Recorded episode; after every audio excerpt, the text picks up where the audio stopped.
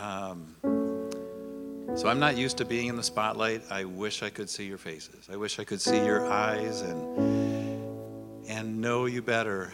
Um, but I'm here to reassure you that God knows you well. He knows your pain, and He knows your struggles and your fears, and He knew mine.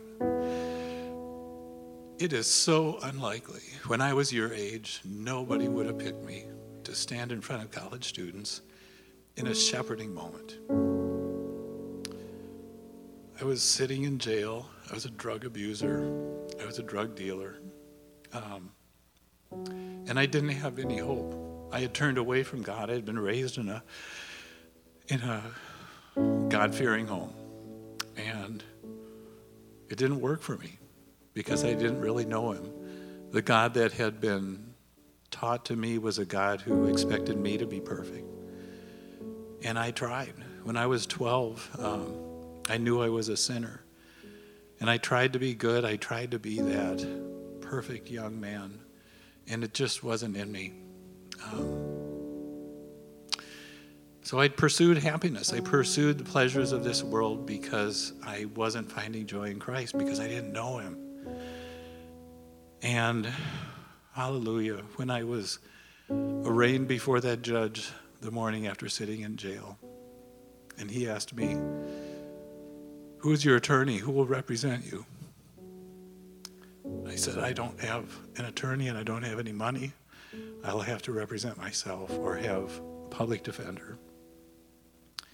And a voice from the back of the room, the voice of my father, who I had so sadly disappointed.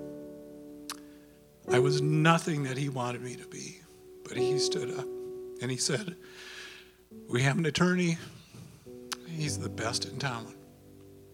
And it was the first time I was loved in spite of who I am. So here I am tonight. I'm saying, Do you believe in God? Do you believe that He can not only do a work for you, but a work in you? Because that's that's the verse six. He who began a good work in you and for you will bring it to completion. So he's working in my life. I love the Bible. I love stories of humans who are broken and flawed, but being loved in spite of who they are and used by the Spirit to introduce others to a God who is timeless, who lives in a spiritual realm that we don't really get because we're so sensual. We're enamored with the physical, things that we can experience, see, feel, taste, touch. But there is a spiritual realm that we are created to experience. We are created to be the temple of the Most High God. My cry to you is taste and see that the Lord is good. You won't know till you try. You won't know till you try. So, God, I'd like to just ask you, because you love saving sinners, I want to ask you to be with the men and women in this room who don't yet know you, who misunderstand who you are and how sadly we've misrepresented you, God. We apologize for that.